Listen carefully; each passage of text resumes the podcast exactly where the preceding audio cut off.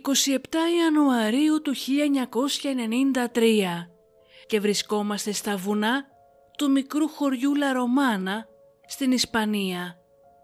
Ο 69χρονος μελισσοκόμος Γκαμπριέλ Γκονδάλεθ και ο πεθερός του Χωζέ Σάλα ετοιμάζονταν να αλέξουν τις κυψέλες τους στους λόφους της Λαρομάνα.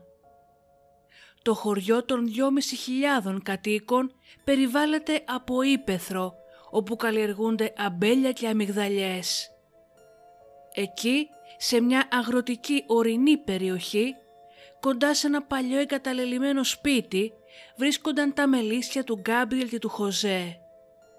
Καθώς δεν είναι καλό να ανοίγουν οι κυψέλες με το δυνατό κρύο και μιας και ο καιρός είχε κάπως μαλακώσει, οι δύο άντρες σκέφτηκαν ότι τώρα ήταν η κατάλληλη στιγμή. Ήταν μόλις 10 η ώρα το πρωί και είχε ακόμα κρύο, οπότε αποφάσισαν να περιμένουν να ζεσταθεί ο ήλιος πριν ξεκινήσουν να δουλεύουν.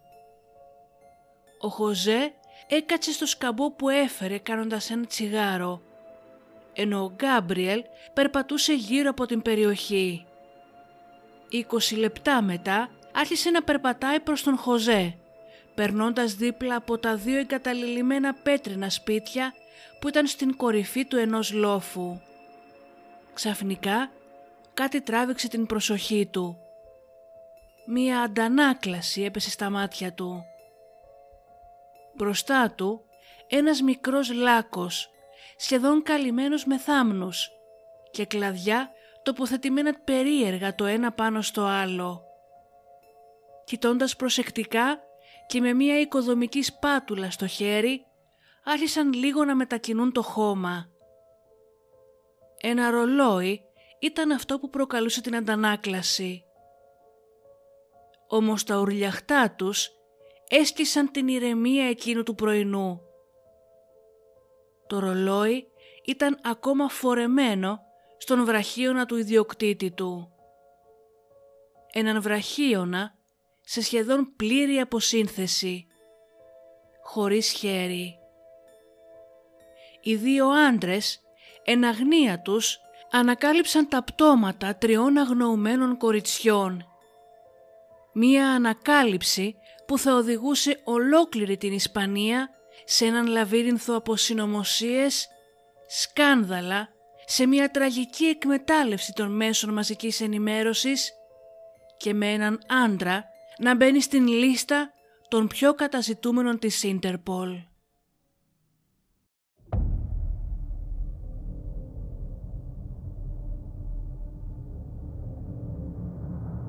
And that's where I cut her open when he told me to. Slave. There's no way around it.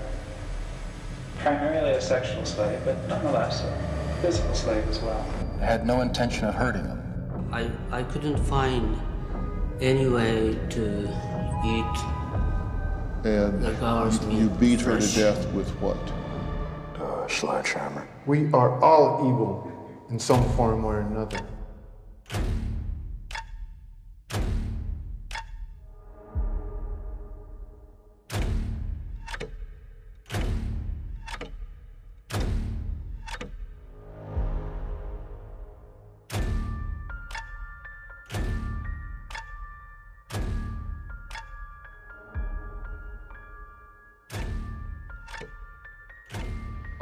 To live with the fact that I just stabbed to death and cut the throat of an innocent young woman. Καλώς ήρθατε στο True Crime αλλά ελληνικά. Ένα podcast που θα σας προκαλέσει εφιάλτες. Θα σας κάνει να τρομάξετε με το τι είναι ικανός να κάνει ο άνθρωπος. Και θα σας πάει σε όλο τον κόσμο για να ξετυλίξουμε μαζί σελίδες από γνωστά και άγνωστα εγκλήματα, serial killers και άλλες υποθέσεις. Είμαι η Μυρτώ και κάθε εβδομάδα θα βουτάμε στο σκοτάδι του ανθρώπινου μυαλού.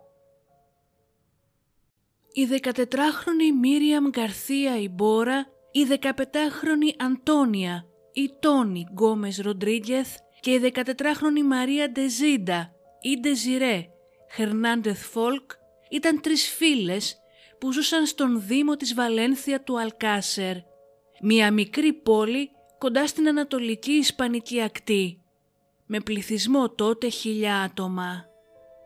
Η Τόνη ήταν ένα ντροπαλό, πολύ ευγενικό και ευσυνείδητο κορίτσι.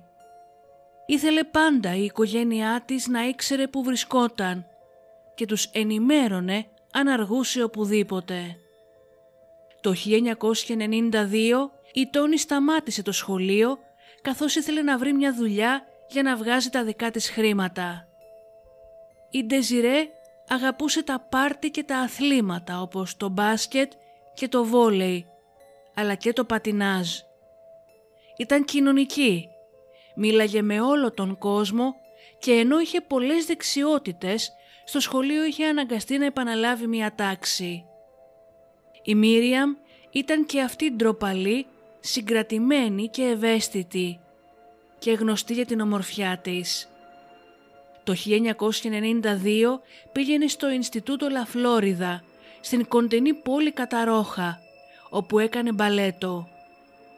Έγραφε ποίηση και συχνά μοιραζόταν τα ποίηματά της με τις φίλες της. Στην παρέα των τριών αυτών κοριτσιών υπήρχε επίσης και η 14χρονη Έστερ Ντιάς Μαρτίνεδ. Στις 12 Νοεμβρίου του 1992 η Τόνι τηλεφώνησε σε έναν τοπικό ραδιοφωνικό σταθμό και αφιέρωσε το τραγούδι Major Tom του Peter Schilling στην παρέα της.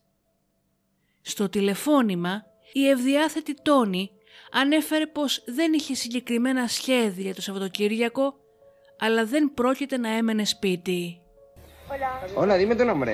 Toñi, Toñi, ¿desde dónde, Toñi? desde Alcácer. Desde Alcácer. Toñi, ¿y cómo llevas tú la tarde de jueves? Pues bien, ¿Ya tienes más o menos planteado lo que vas a hacer ya mañana, que va a empezar el fin de semana o qué?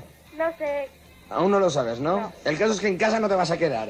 no, eso está claro. Eso está claro. Toñi, Sí, venga, ¿qué quieres escuchar? pues el Peter Feeling El Mayor Tom, sí, ¿no? ¿Y a quién se lo quieres dedicar? a Isabel, a Miriam, a Desi, Sí, Ana, a Maya, Marisa, Melina, sí. Belén, Esther, Carmen y Cristina. ¿Te lo habías apuntado? Sí, Sí, ah, yo es que digo, es que así de memoria yo no me sé tantos nombres de tantos amigos. bueno, y a Oye, ti, a ti. ah, pues, pues muchas gracias. Mira, por lo menos esta mañana se lo estaba comentando yo a mi novia, que, que no puede ser. Todo el mundo me dedica temas menos ella. Oye, Toñi, Sí. muchas gracias por haber llamado y para ti va el mayor Tom de Peter Schilling, ¿vale? Vale. Hasta luego y gracias. Την επόμενη ημέρα, Παρασκευή 13 Νοεμβρίου, η Τόνι, η Μίριαμ και η Ντεζιρέ πήγαν στο σπίτι της Έσθερ. Είχαν σχέδια να πάνε στην γειτονική πόλη του Πικασέντ, σε ένα νυχτερινό κέντρο με το όνομα Κουλόρ. Καθώς η απόσταση μεταξύ των δύο πόλεων ήταν μόλις λίγα χιλιόμετρα, η Μίριαμ είχε καλέσει τον πατέρα της και τον ρώτησε αν μπορούσε να της πάει αυτός με το αυτοκίνητό του, όπως έκανε συνήθως.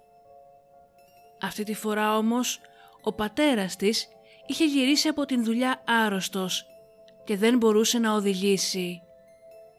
Η Έστερ ήταν και αυτή άρρωστη και έπρεπε και αυτή να μείνει σπίτι. Οι τρεις κοπέλες δεν ήθελαν να αλλάξουν τα σχέδιά τους. Έτσι έφυγαν από το σπίτι της Έστερ γύρω στις 8 το βράδυ.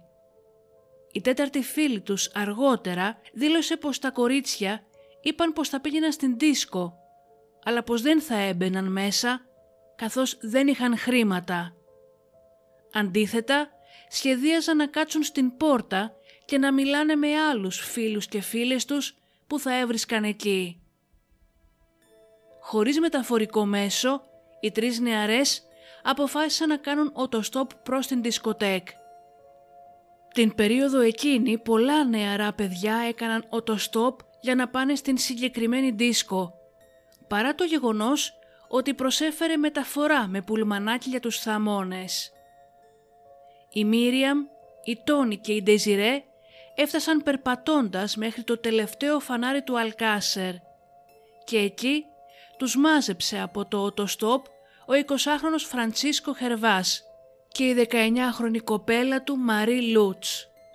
Ωστόσο, το νεαρό ζευγάρι δεν οδήγησε τα κορίτσια μέχρι τον προορισμό τους, καθώς το αυτοκίνητο του Φραντσίσκο είχε διαρροή στο ντεπόζιτο της βενζίνης. Έτσι, άφησαν τα τρία κορίτσια στο βενζινάδικο Μαρί Πικασέντ, λίγα μόλις τετράγωνα μακριά από το νυχτερινό κέντρο. Πολλοί το βρήκαν παράξενο, καθώς το κουλόρ ήταν τόσο κοντά. Και στην πρώτη του δήλωση αργότερα, ο Φραντσίσκο δεν ανέφερε καν ότι πήγε το αυτοκίνητο στο συνεργείο αφού άφησε τα κορίτσια. Αργότερα η δήλωσή του θα άλλαζε και ο ίδιος και η κοπέλα του θα θυμόντουσαν τα πράγματα διαφορετικά. Ωστόσο, το θέμα ήταν πως δεν άφησαν τα τρία κορίτσια στο νυχτερινό κέντρο και έτσι αυτά έπρεπε να περπατήσουν την υπόλοιπη διαδρομή. Το τι συνέβη στην συνέχεια δεν είναι γνωστό με βεβαιότητα. Σύμφωνα όμως με τον 16χρονο Χωζέ Αντώνιο Κάνο Νασέλ, είδε και χαιρέτησε τα τρία κορίτσια όταν τα είδε στο βενζινάδικο, καθώς πήγαινε με το μηχανάκι του από το νυχτερινό κέντρο διασκέδασης προς το σπίτι του στην περιοχή Σίλα. Αργότερα, η 63χρονη Μαρία Ντολόρες Μπαντάλ Σορία φέρεται να είδε τα κορίτσια από το παράθυρό της στην γωνία του δρόμου της και να μπαίνουν σε ένα λευκό αυτοκίνητο στο οποίο ήδη επέβαιναν τέσσερα άτομα. Αυτή ήταν και η τελευταία φορά που οι τρεις φίλες εθεάθησαν ζωντανές. Στις 10 η ώρα το ίδιο βράδυ οι οικογένειες των κοριτσιών άρχισαν να ανησυχούν. Ήταν ώρα για δείπνο, αλλά τα κορίτσια δεν είχαν επιστρέψει. Καθώς περνούσε η ώρα, οι γονείς της Μίριαμ, της Ντεζιρέ και της Τόνι επικοινώνησαν μεταξύ τους και έμαθαν γρήγορα ότι καμιά τους δεν είχε γυρίσει σπίτι.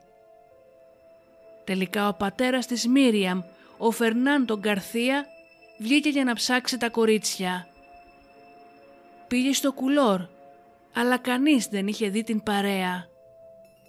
Στον δρόμο της επιστροφής, ο Φερνάντος σταμάτησε στο αστυνομικό τμήμα της περιοχής για να αναφέρει την εξαφάνιση της Μίριαμ. Ωστόσο του είπαν ότι πιθανώς τα κορίτσια να είχαν μείνει έξω όλο το βράδυ και πως έπρεπε να περιμένει να περάσουν 24 ώρες για να κάνει την αναφορά εξαφάνισης. Μετά από μια αγωνιώδη νύχτα, στις 14 Νοεμβρίου του 92 το πρωί, ο Φερνάντο και οι μητέρες της Τόνι και της Ντεζιρέ πήγαν στο τμήμα για να δηλώσουν την εξαφάνιση των κοριτσιών.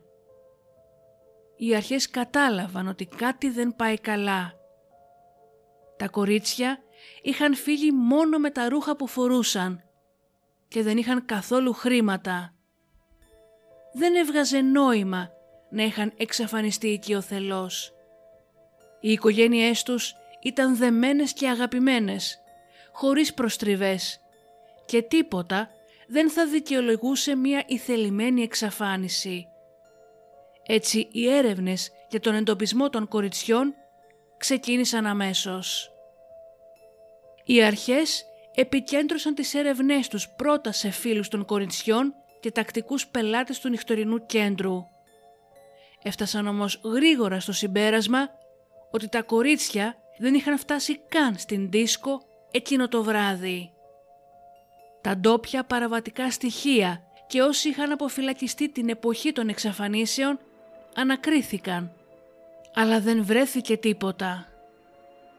Χιλιάδες φυλάδια με τις φωτογραφίες των κοριτσιών μοιράστηκαν σε ολόκληρη την Βαλένθια και όταν τα μέσα ενημέρωσης μυρίστηκαν την ιστορία, εκατοντάδες άνθρωποι από όλη την χώρα ισχυρίστηκαν ότι είχαν δει τα τρία κορίτσια.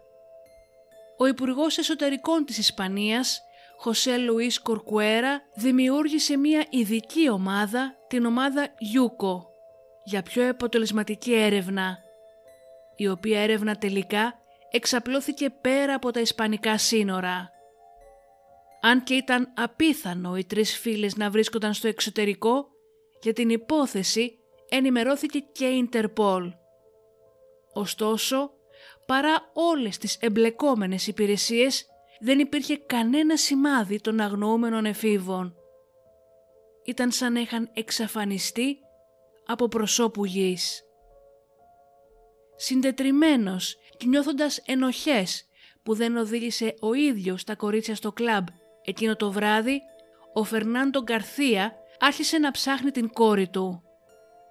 Άρχισε να εμφανίζεται σε ραδιοφωνικές και τηλεοπτικές εκπομπές, ελπίζοντας όσο το δυνατόν περισσότερος κόσμος να μάθει για την εξαφάνιση. Λίγο καιρό μετά, ο Φερνάντο εμφανίστηκε στο τηλεοπτικό πρόγραμμα Who Knows Where μαζί με την τέταρτη της παρέας την Έστερ. Ταξίδεψε επίσης και στο Λονδίνο για να συναντηθεί με δημοσιογράφους ώστε να κάνει και εκεί γνωστή την περίπτωση των κοριτσιών. Κατά την διάρκεια της παραμονής του όμως στο Ηνωμένο Βασίλειο αποκαλύφθηκε η πραγματική τραγικότητα της κατάστασης. Στις 27 Ιανουαρίου του 1993 η 75 ημερών αναζήτηση για την Μίριαμ, την Τόνι και την Τεζιρέ ολοκληρώθηκε. Στη Λαρομάνα, περίπου 150 χιλιόμετρα νότια του Πικασέντ, ο μελισσοκόμος Γκαμπριέλ και ο Χωζέ Σάλα ανακάλυψαν τυχαία τον ρηχό τάφο των κοριτσιών. Και οι δυο τους είχαν αρχικά σκεφτεί ότι το ρολόι και τα οστά του χεριού που προεξήχαν από το έδαφος ίσως ανήκαν σε έναν άντρα όταν ειδοποίησαν τις αρχές. Και κανείς δεν υπέθεσε ότι είχαν βρει τα αγνοούμενα κορίτσια. Χρειάστηκαν αρκετές ώρες για να φτάσουν στον τόπο ο δικαστής και ο δικαστικός γραμματέας του. Αλλά όταν τελικά έφτασαν, συνειδητοποίησαν ότι όντως είχαν βρει και τα τρία κορίτσια του Αλκάσερ που αγνοούνταν. Δυστυχώς, την ημέρα που ανακαλύφθηκαν τα πτώματα, η ειδική ομάδα Γιούκο ήταν στην Μαδρίτη και έτσι δεν ήταν σε θέση να επιβλέψουν τον τρόπο με τον οποίο έγινε η ανασκαφή των πτωμάτων. Αυτό οδήγησε σε κακή διαχείριση των αποδεικτικών στοιχείων στη σκηνή, γεγονός που προκάλεσε πολλά προβλήματα στην περαιτέρω έρευνα. Είχαν περάσει αρκετές ώρες μέχρι να αποκλειστεί ο τόπος του εγκλήματος. Κατά την διάρκεια αυτής της περίοδου, η σκηνή παραβιάστηκε πολλάκις από αξιωματούχους και μάρτυρες οι οποίοι προσπαθούσαν να ρίξουν μία ματιά στην φρικτή αυτή ανακάλυψη. Επίσης η ανασκαφή των πτωμάτων έγινε πριν ο αστυνομικός φωτογράφος τραβήξει όλες τις απαραίτητες φωτογραφίες που θα απεικόνισαν τον χώρο ακριβώς όπως ήταν ή πριν καν ερευνήσει την περιοχή. Η μόνη υπάρχουσα εικόνα των σωμάτων στον Λάκο δεν δείχνει τίποτε άλλο παρά βρωμιά. Παρ' όλα αυτά, τα πτώματα βρέθηκαν μισοθαμένα σε διάφορα στάδια αποσύνθεσης και τυλιγμένα μαζί σε ένα πρασινοπόχαλι μέσα στον λάκο που είχε σκαφτεί ειδικά για τον σκοπό αυτό. Ήταν ξεκάθαρο ότι και οι τρεις τους είχαν βιαστεί και βασανιστεί πριν πεθάνουν. Δύο από τα κορίτσια είχαν κομμένα κεφάλια και τα χέρια τους ήταν δεμένα με μαύρο σκηνή. Μαζί με τα πτώματα βρέθηκαν πολλά άλλα αντικείμενα, όπως ένα μπλουζάκι που πιστεύετε ότι ανήκε σε ένα από τα θύματα, ένα σκισμένο τζιν σακάκι, ένα χειρόγραφο σημείωμα, δύο κομμάτια ξύλου, σκηνή ιστιοπλοείας, κομμάτια από οστά, μεταξύ των οποίων σπόνδυλοι και μια κασέτα βιντεοπαιχνιδιού. Είναι σημαντικό να σημειωθεί ότι η αστυνομία δεν φωτογράφησε κανένα από αυτά τα αντικείμενα πριν τα βγάλουν έξω από τον λάκο. Πολλά από τα αντικείμενα επίσης δεν καταγράφησαν ως αποδεικτικά στοιχεία και απλά έμειναν θαμμένα στο χώμα. Όσα στοιχεία συνέλεξαν οι ιατροδικαστές σφραγίστηκαν σε πλαστικές σακούλες και αφέθησαν έξω αφύλακτα στα στοιχεία του καιρού για ώρες ή και μέρες ολόκληρες. Η ανάπτυξη μικητών και τα διάφορα βακτήρια στα εμποτισμένα με νερό στοιχεία τα κατέστησαν άχρηστα για περαιτέρω δοκιμές. Ένα όμως στοιχείο που βρέθηκε στο σημείο κρίθηκε βασικό για την έρευνα και αυτό ήταν ένα χαρτί από ένα κοντινό νοσοκομείο το Λαφέντε Βαλένθια. Το πού ακριβώς βρέθηκε το χαρτί αυτό στη σκηνή του εγκλήματος δεν ήταν σαφές καθώς η αστυνομία παραμέλησε να το φωτογραφίσει. Πάνω στο χαρτί αυτό ήταν γραμμένο το όνομα Ενρίκε Αγγλές Μαρτίνς, ο οποίος λίγους μήνες πριν είχε νοσηλευτεί για σύφυλλη. Επιτέλους, οι αρχές είχαν έναν ύποπτο. Το ίδιο απόγευμα η αστυνομία έκανε έρευνα στο διαμέρισμα του Αγγλές και μετά από ανάκριση του ιδίου και της οικογένειάς του, οι ερευνητές κατέληξαν στο συμπέρασμα ότι το χαρτί αυτό ανήκε στην πραγματικότητα στον αδερφό του, στον 26χρονο Αντώνιο Αγγλές. Ο Αντώνιο, ο οποίος δεν ήταν σπίτι, είχε υποδηθεί τον αδερφό του στο νοσοκομείο και ήταν ήδη γνωστό όνομα στις αρχές. Ακόμα και η οικογένειά του τον περιέγραψε ως έναν πολύ βίαιο άνθρωπο. Η αδερφή του, η Κέλλη, είπε αργότερα «Δεν πίστευα ότι μπορούσε να νιώσει ενσυναίσθηση για κανέναν άνθρωπο. Ήταν πολύ ψυχρός και όλοι τον φοβόμασταν». Όσο οι αστυνομικοί ήταν ακόμα μέσα στο διαμέρισμα, ο Μιγγέλ Ρικάρτ έφτασε με δύο από τα αδέρφια του Αντώνιο, τον Μαωρίσιο και τον Ρικάρντο. Αξιοσημείωτο είναι ότι ο Μιγγέλ δεν προσπάθησε να δραπετεύσει, αλλά μπήκε ήρεμα στο σπίτι, ακόμα και όταν είδε την αστυνομία. Οι αστυνομικοί τον έκριναν ως εγκληματικό συνεργάτη του Αντώνιο, τον μετέφεραν στο τμήμα για ανάκριση. Ο Μιγγέλ Ρικάρτ γεννήθηκε στις 12 Σεπτεμβρίου του 1969 στην Καταρόχα της Βαλένθια. Η παραβατική συμπεριφορά του άρχισε να εκδηλώνεται νωρίς, καθώς είχε μπλέξει με κακές παρέες. Η σχέση του με τον μέθησο και κακοποιητικό πατέρα του δεν ήταν ποτέ καλή, κάτι που οδήγησε τελικά τον Μιγγέλ να το σκάσει από το σπίτι, αλλά να επιστρέψει λίγες μέρες αργότερα ήταν πάντα συνεσταλμένος, αλλά διαρκώς νευρικός και ως αποτέλεσμα άρχισε να κάνει κατάχρηση αλκοόλ και ναρκωτικών από νεαρή ηλικία. Στα 16 του παράτησε το σχολείο και πήγε να δουλέψει στα χωράφια για να στηρίξει τον άνεργο πατέρα του. Άρχισε να πηγαίνει σε τοπικές δισκοτέκ, να καπνίζει χασίς και να κάνει περιστασιακή χρήση κοκαίνης και ροχύπνολ. Μερικά χρόνια αργότερα μετακόμισε με την κοπέλα του και έκαναν μία κόρη. Σε ηλικία 20 ετών κατετάγει στον Ισπανικό στρατό και όταν γύρισε σπίτι ο τρόπος ζωής του και η δυσκολία να κρατήσει μία δουλειά οδήγησε το ζευγάρι στον χωρισμό. Έτσι ο Μιγγέλ πήγε να ζήσει με τον φίλο του και έμπορο ναρκωτικών Αντώνιο Αγγλές. Ο Αντώνιο τώρα γεννήθηκε στην Βραζιλία το 1966 σε μια οικογένεια με εννέα συνολικά παιδιά. Όταν ήταν δύο ετών μετακόμισαν στην Ισπανία. Η ζωή της οικογένειας όμως ήταν σκληρή και δύσκολη. Ο πατέρας του ήταν αλκοολικός και είχε νοσηλευτεί λόγω κύρωσης του ύπατος στις αρχές της δεκαετίας του 90. Η μητέρα του ήταν παγιδευμένη σε έναν δυστυχισμένο γάμο και είχε κακοποιηθεί για μεγάλο χρονικό διάστημα τόσο από τον σύζυγό της όσο και από τα ίδια της τα παιδιά. Ο Αντώνιο για να στηρίξει οικονομικά την χρήση των ναρκωτικών που έκανε άρχισε τις ληστείες. Έτσι όταν ο Μιγγέλ μετακόμισε στο σπίτι του, οι δυο τους άρχισαν να εμπλέκονται σε μικροεγκλήματα με αποτέλεσμα ο Αντώνιο να μπαινοβγαίνει στις φυλακές στις αρχές της δεκαετίας του 90. Παρόλα αυτά, ο Μιγγέλ παρέμεινε στο σπίτι με την οικογένεια Αγγλές και με τον μικρό αδερφό του Αντώνιο τον Ενρίκε. Στο τέλος, ο Ενρίκε θα ήταν αυτός που θα οδηγούσε την αστυνομία στο να τους συνδέσει με τις δολοφονίες του Αλκάσερ. Κατά την διάρκεια των δηλώσεων που έκανε εθελοντικά μόνος του ο Μιγγέλ, είπε στους ανακριτές ότι βρισκόταν στην φυλακή όταν τα τρία κορίτσια εξαφανίστηκαν.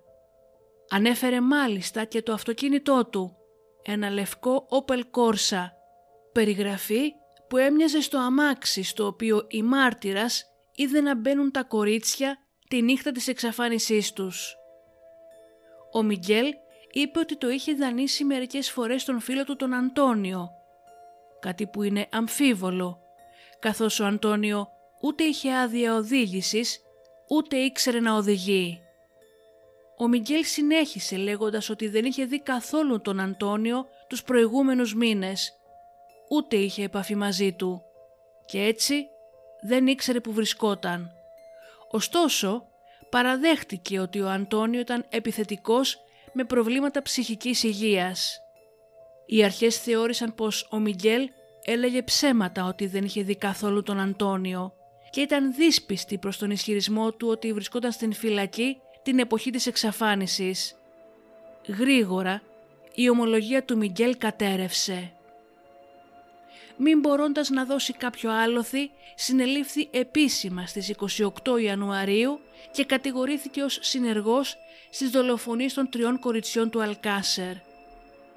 Όσο βρισκόταν μέσα στο κελί του, οι ιατροδικαστές προχώρησαν στις νεκροψίες των τριών εφήβων. Πρώτη ήταν η Τόνι Ροδρίγκες, της οποίας το ρολόι είχε οδηγήσει στην ανακάλυψη των σωρών. Το μαύρο σκηνή που βρέθηκε στο άλλο χέρι έδειξε πως τα χέρια της υπήρξαν δεμένα πίσω από την πλάτη της. Τα λείψανά της έδειχναν σημάδια βιασμού, όμως ο παρθενικός ημένας της ήταν ακόμα άθικτος. Επομένως, εφόσον είχε γίνει βιασμός, έγινε παραφύση. Το κεφάλι της Τόνι είχε αποκολληθεί από το σώμα της και αιτία θανάτου ήταν ένα τραύμα από πυροβόλο όπλο στο κεφάλι. Δεν αποδείχτηκε όμως αν το κεφάλι της αποκολλήθηκε λόγω αποκεφαλισμού ή λόγω της διαδικασίας αποσύνθεσης. Επόμενη ήταν η Ντεζιρέ Φόλκ. Βρέθηκε και αυτή με τα χέρια δεμένα πίσω με μαύρο σκηνή. Το κεφάλι της ήταν αποκολλημένο από το σώμα της και οι θυλές της είχαν αφαιρεθεί με κάποιο είδος πένσας. Τα γεννητικά της όργανα έδειχναν σημάδια βιασμού, τόσο κολπικά όσο και προκτικά. Αιτία θανάτου ήταν ένας πυροβολισμός στο κεφάλι, αλλά είχε και τραύματα από μαχαίρι στον κορμό της. Τέλος, οι γιατροί εξέτασαν το σώμα της Μύρια Μιμπόρα. Το δεξί της χέρι έλειπε, όπως και αρκετά από τα δόντια της. Όπως και οι άλλες, το σώμα της είχε σημάδια βιασμού. Αλλά στην περίπτωσή της φαινόταν ότι μέρος του βιασμού αυτού είχε γίνει με τα θανάτια. Μόλις επιβεβαιώθηκαν οι ταυτότητες των τριών κοριτσιών, τα μέσα ενημέρωσης εισέβαλαν κυριολεκτικά στην Λαρομάνα και στο μικρό Αλκάσερ.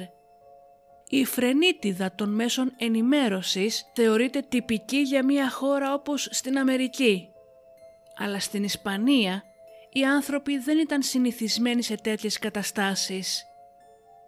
Δημοσιογράφοι, κίτρινες φυλάδες και εκπομπές ήταν προσκολλημένα πάνω στις οικογένειες των κοριτσιών ρωτώντας συνέχεια για το πώς ένιωσαν όταν έμαθαν ότι οι κόρες τους είχαν δολοφονηθεί. Πώς ένιωσαν όταν έμαθαν ότι δύο από αυτές βρέθηκαν χωρίς κεφάλι και άλλες ανατριχιαστικές λεπτομέρειες που κανένας γονιός δεν αξίζει να μάθει. Δύο συγκεκριμένες τηλεοπτικές εκπομπές έγιναν κυριολεκτικά ένα παράθυρο του κοινού σε αυτό το τριπλό αποτρόπαιο έγκλημα, μεταδίδοντας κάθε ανατριχιαστική λεπτομέρεια, κάθε τραύμα, εκβαθέων αναλύσεις για τους βιασμούς των κοριτσιών με μεταλλικές ράβδους, όπως ανέφερε ο Μιγγέλ στις ομολογίες του. Στο γυαλί της τηλεόρασης, σχεδόν κάθε μέρα εμφανίζονταν οι φωτογραφίες από τις νεκροψίες των κοριτσιών, με γλαφυρές περιγραφές. Με τους δημοσιογράφους να τρίβουν τα χέρια τους με την υψηλή τηλεθέαση και με το κοινό να καταπίνει κάθε αειδιαστική λεπτομέρεια. Φυσικά τα μέσα μαζικής ενημέρωσης δεν είναι διαφορετικά εδώ στην Ελλάδα. Βλέπουμε όλοι καθημερινά πόσο αγαπάνε αυτή την νεκρομανία. Δεν τους ένοιαζε καθόλου. Τα μέσα μαζικής ενημέρωσης μετέδωσαν κάθε φρικιαστική λεπτομέρεια που μπορούσαν να βρουν. Δεν ήταν πλέον θέμα δημοσιογραφίας. Σκοπός ήταν το σοκ και όχι η έβρεση της αλήθειας. Αφού όλες οι τρομακτικές λεπτομέρειες των θανάτων βγήκαν στην δημοσιότητα, το κοινό, όπως ήταν αναμενόμενο, ήταν έτοιμο να καταδικάσει και να λιντσάρει τον πρώτο ύποπτο που θα τους παρουσιαζόταν. Παρόλα αυτά, η υπόθεση εναντίον του Μιγγέλ δεν ήταν και τόσο ευσταθής. Απλώς έτυχε να γνωρίζει κάποιον του οποίου το όνομα ήταν σε ένα κομμάτι χαρτί που βρέθηκε κοντά στα πτώματα. Υπήρχαν μόνο περιστασιακά στοιχεία εναντίον του, όμως τα μεσάνυχτα της 28ης Ιανουαρίου ομολόγησε. Είπε στους ανακριτές πως αυτός και ο Αντώνιο είχαν μαζέψει τα κορίτσια που έκαναν το στόπ. Δήλωσε ότι η Μίριαμ, η Τόνι και η Ντεζιρέ πήγαν μαζί τους πρόθυμα. Στη συνέχεια οι δυο τους πήγαν τα κορίτσια στη Λα Ρωμάνα. Σύμφωνα με τον Μιγγέλ, τα κορίτσια δεν ήταν ανήσυχα κατά την διάρκεια της δίωρης διαδρομής. Ισχυρίστηκε ότι είχε σεξουαλικές επαφές με την 14χρονη Ντεζιρέ, αργότερα εκείνο το βράδυ, ενώ ο Αντώνιο πήγε με την Μίριαμ και την Τόνι και ανέφερε πως ήταν όλα συνενετικά. Στη συνέχεια όμως ισχυρίστηκε ότι από μακριά άκουσε τρεις πυροβολισμούς. Δεν εξήγησε ούτε που βρισκόταν εκείνη τη στιγμή, ούτε γιατί άφησε τα κορίτσια με τον Αντώνιο.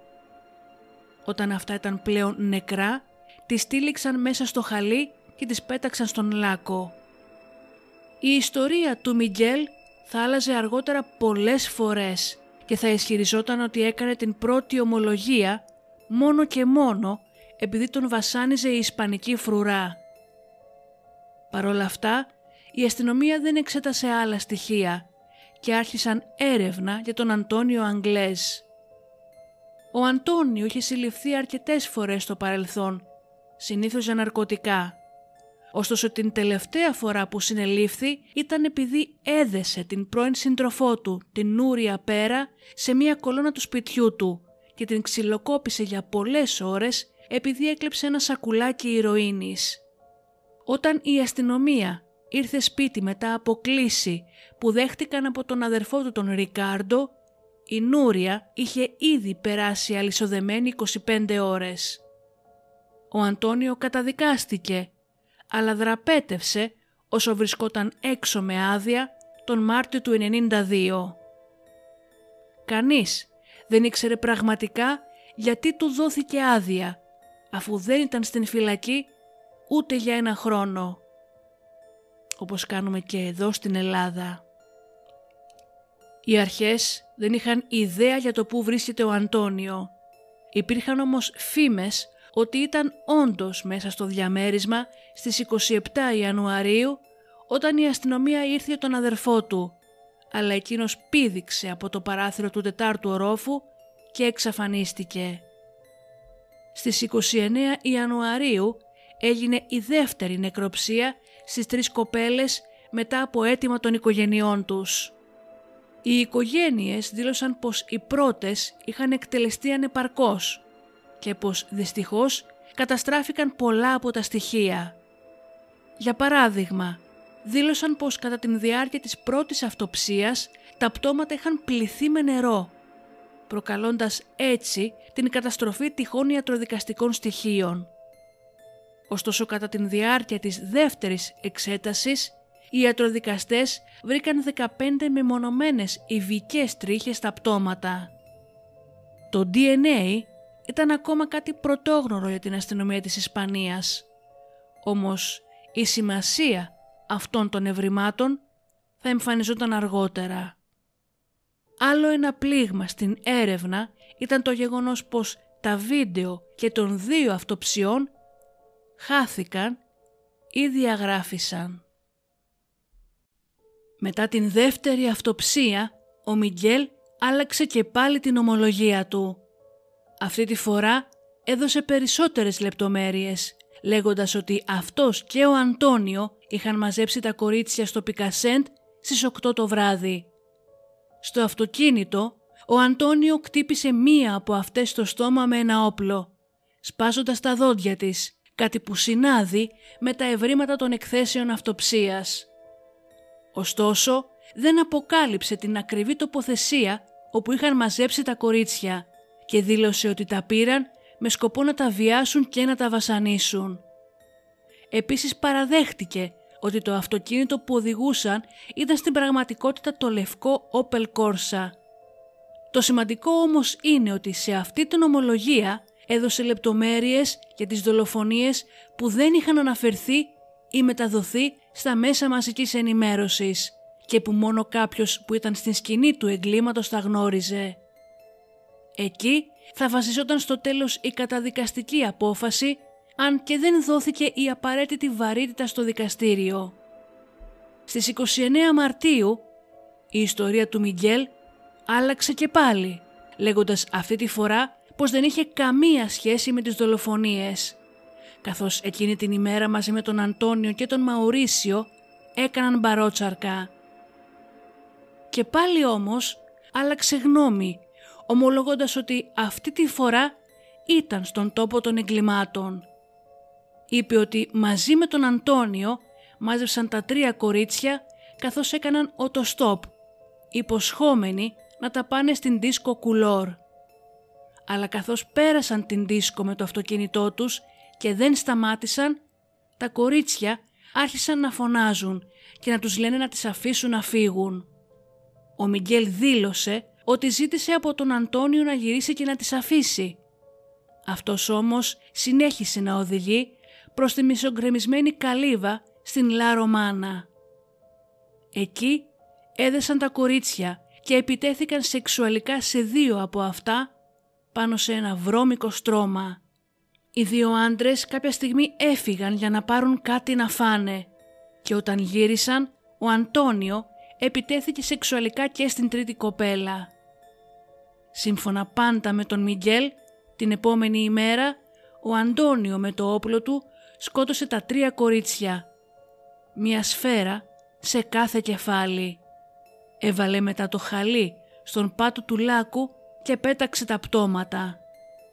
Ο Μιγγέλ δήλωσε πως ήταν φοβισμένος και απλώς ακολούθησε τις οδηγίες του Αντώνιο λέγοντας «Δεν ήξερα πώς να ξεφύγω από αυτή την κατάσταση». Οι ιστορίες του Μιγγέλ συνέχισαν να αλλάζουν μέχρι την έναρξη της δίκης του στις 12 Μαΐου του 97. Η δίκη αυτή ήταν μία από τις μεγαλύτερες στην ιστορία της Ισπανίας και διήρκησε σχεδόν τρεις μήνες. Η υπεράσπιση του Μιγγέλ υποστήριξε ότι δεν υπήρχαν καθόλου φυσικά στοιχεία που να συνδέουν τον ίδιο ή τον Αντώνιο με τον τόπο του εγκλήματος.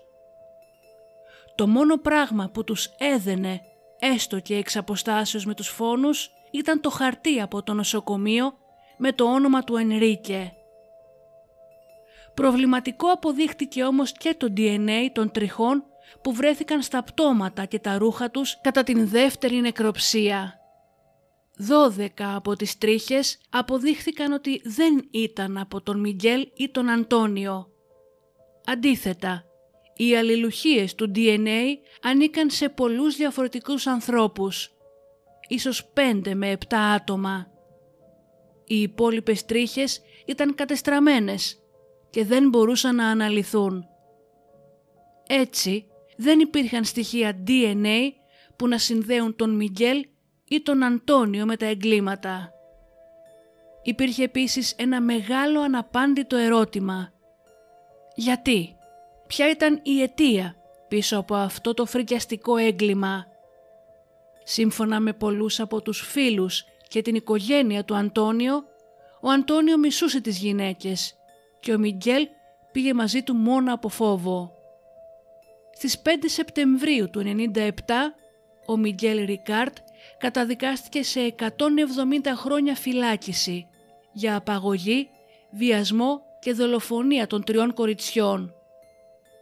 Ωστόσο ο Αντώνιο Αγγλές θεωρούνταν και εξακολουθεί να θεωρείται μέχρι σήμερα ο κύριος ένοχος του εγκλήματος, αλλά είναι εξαφανισμένος από τον Μάρτιο του 92. Μέσα σε έναν μήνα από την ανακάλυψη των πτωμάτων, ένας ταξιτζής δήλωσε πως πήγε τον Αντώνιο στην πόλη Καταρόχα, όπου τον άφησε σε ένα κομμωτήριο για να βάψει τα μαλλιά του. Ο Αντώνιο προσπάθησε επίσης να νοικιάσει ένα δωμάτιο σε έναν ξενώνα, με ένα ψεύτικο όνομα, το όνομα Μπολούντα, αλλά ο ιδιοκτήτης αναγνώρισε το πρόσωπό του καθώς ήταν ο νούμερο ένα καταζητούμενος σε ολόκληρο την χώρα. Όταν έφτασε εκεί η αστυνομία, ο Αντώνιο είχε ήδη φύγει. Αργότερα πολλοί ανέφεραν πως τον είδαν στην Βαλένθια, άλλοι στην πόλη Μιγκανίλα, ενώ τον Μάρτιο του 1993 εθεάθη στην Λισαβόνα της Πορτογαλίας. Όλα αυτά όμως είναι εικασίες και η ιστορία του Αντώνιο Αγγλές έχει γίνει πλέον θρύλος. Πώς μπόρεσε ένας άνθρωπος να τραπεί σε φυγή και να εξαφανιστεί όταν ολόκληρη η Ισπανία τον κυνηγούσε; Υπάρχουν πολλοί που πιστεύουν ότι ο Αντώνιο και ο Μιγγέλ δεν ήταν οι πραγματικοί ένοχοι. Ο πατέρας της Μίριαμ, ο Φερνάντο Γκαρθία, αμφιβάλλει έως και σήμερα για την επίσημη εκδοχή των γεγονότων, αποκαλώντας τους δύο άντρες απλά ένα πιόνι. Αντίθετα, πιστεύει ότι η δική του έρευνα εμφάνισε στοιχεία ότι τα κορίτσια μπορεί να είχαν σκοτωθεί και βασανιστεί από άντρες με υψηλή κοινωνική θέση. Μία από τις θεωρίες ανέφερε ακόμα και την πιθανότητα ότι τα κορίτσια απήχθησαν για να εμφανιστούν σε ταινία σναφ. Ωστόσο, δεν υπάρχει κανένα στοιχείο που να υποστηρίζει αυτούς τους ισχυρισμούς. Αργότερα ο Φερνάντο εμφανίστηκε σε μια τηλεοπτική εκπομπή με τίτλο «Tonight we cross the Mississippi», καθώς και σε μια εκπομπή στο κανάλι 9. Συνοδευόταν πάντα από τον δημοσιογράφο Χουάν Ιγνάθιο Μπλάνκο, ο οποίος, fun fact, είναι ο ιδρυτής του πασίγνωστου site murderpedia.org, μια μεγάλη βάση δεδομένων με δολοφόνους και serial killers από όλη την Ιφίλιο. Μια πραγματική εγκυκλοπαίδεια για όλους εμάς που ασχολούμαστε με το true crime. Σε αυτές τις εκπομπές, ο Φερνάντο και ο Χουάν παρουσίασαν μια θεωρία συνωμοσίας, στην οποία υποστήριξαν ότι άτομα από υψηλά πολιτικά και κοινωνικά επίπεδα δημιούργησαν ένα δίκτυο παιδεραστίας και ότι τα κορίτσια του Αλκάσερ έπεσαν θύματα αυτής της ομάδας. Σύμφωνα με την θεωρία τους, ο Μιγγέλ και ο Αντώνιο δεν ήταν τίποτε άλλο παρά από δύο πομπέι τράγοι. Ωστόσο ούτε ο Φερνάντο ούτε ο Χουάν μπόρεσαν να παράσχουν ακράδαντα στοιχεία που θα επαλήθευαν την ύπαρξη αυτής της οργάνωσης. Ο Φερνάντο τελικά καταδικάστηκε σε αποζημίωση 270.000 ευρώ και πρόστιμο 14.760 ευρώ για τον Χουάν λόγω των σοβαρών καταγγελιών του προς τους αξιωματικούς της πολιτικής φρουράς και τον εισαγγελέα της υπόθεσης, αλλά και επειδή καταχράστηκε τα λεφτά που είχε μαζέψει στο όνομα των τριών αδικοχαμένων κοριτσιών, με την υπόσχεση ότι τα μάζευε για να τα δώσει σε οικογένειες που θα αντιμετώπιζαν την ίδια κατάσταση με την δική του. Προς έκπληξη όλων, στις 29 Νοεμβρίου του 2013, ο Μιγγέλ Ρικάρτ αφέθηκε ελεύθερος μετά από μόλις 20 χρόνια στην φυλακή. Μετά την απελευθέρωσή του, σε μια σύντομη συνέντευξη που έδωσε, ο Μιγγέλ δήλωσε πως ήταν αθώος για τις δολοφονίες των τριών κοριτσιών. Τώρα ζει μια ήσυχη ζωή, προσπαθώντας να κάνει μια νέα αρχή. Κάτι που είναι δύσκολο, καθώς όλοι στην Ισπανία τον γνωρίζουν. Ο Αντώνιο Αγγλές βρίσκεται ακόμα στην ιστοσελίδα της Ιντερπόλ ως ένας από τους πιο καταζητούμενους φυγάδες στον κόσμο. Παρά τα πολλά λάθη στην έρευνα, τα περίεργα στοιχεία DNA και έναν από τους βασικούς υπόπτους να αγνοείται, οι δολοφονίες των κοριτσιών του Αλκάσερ θεωρούνται εξηχνιασμένες. Ωστόσο, πολλά αναπάντητα ερωτήματα παραμένουν και πολλοί περιμένουν και ελπίζουν να αποκαλυφθεί όλη η αλήθεια για το τι πραγματικά συνέβη στην Μίριαμ, στην Τόνη και στην Τεζιρέ εκείνη τη νύχτα του Νοεμβρίου, 30 χρόνια πριν. Μην χάσετε στο Netflix το καταπληκτικό ντοκιμαντέρ 6 επεισοδίων που δείχνει πάρα πολλές λεπτομέρειες από αυτή την περίεργη υπόθεση. Σας ευχαριστώ που και σήμερα με ακούσατε. Να είστε καλά και τα λέμε στον επόμενο εφιάλτη.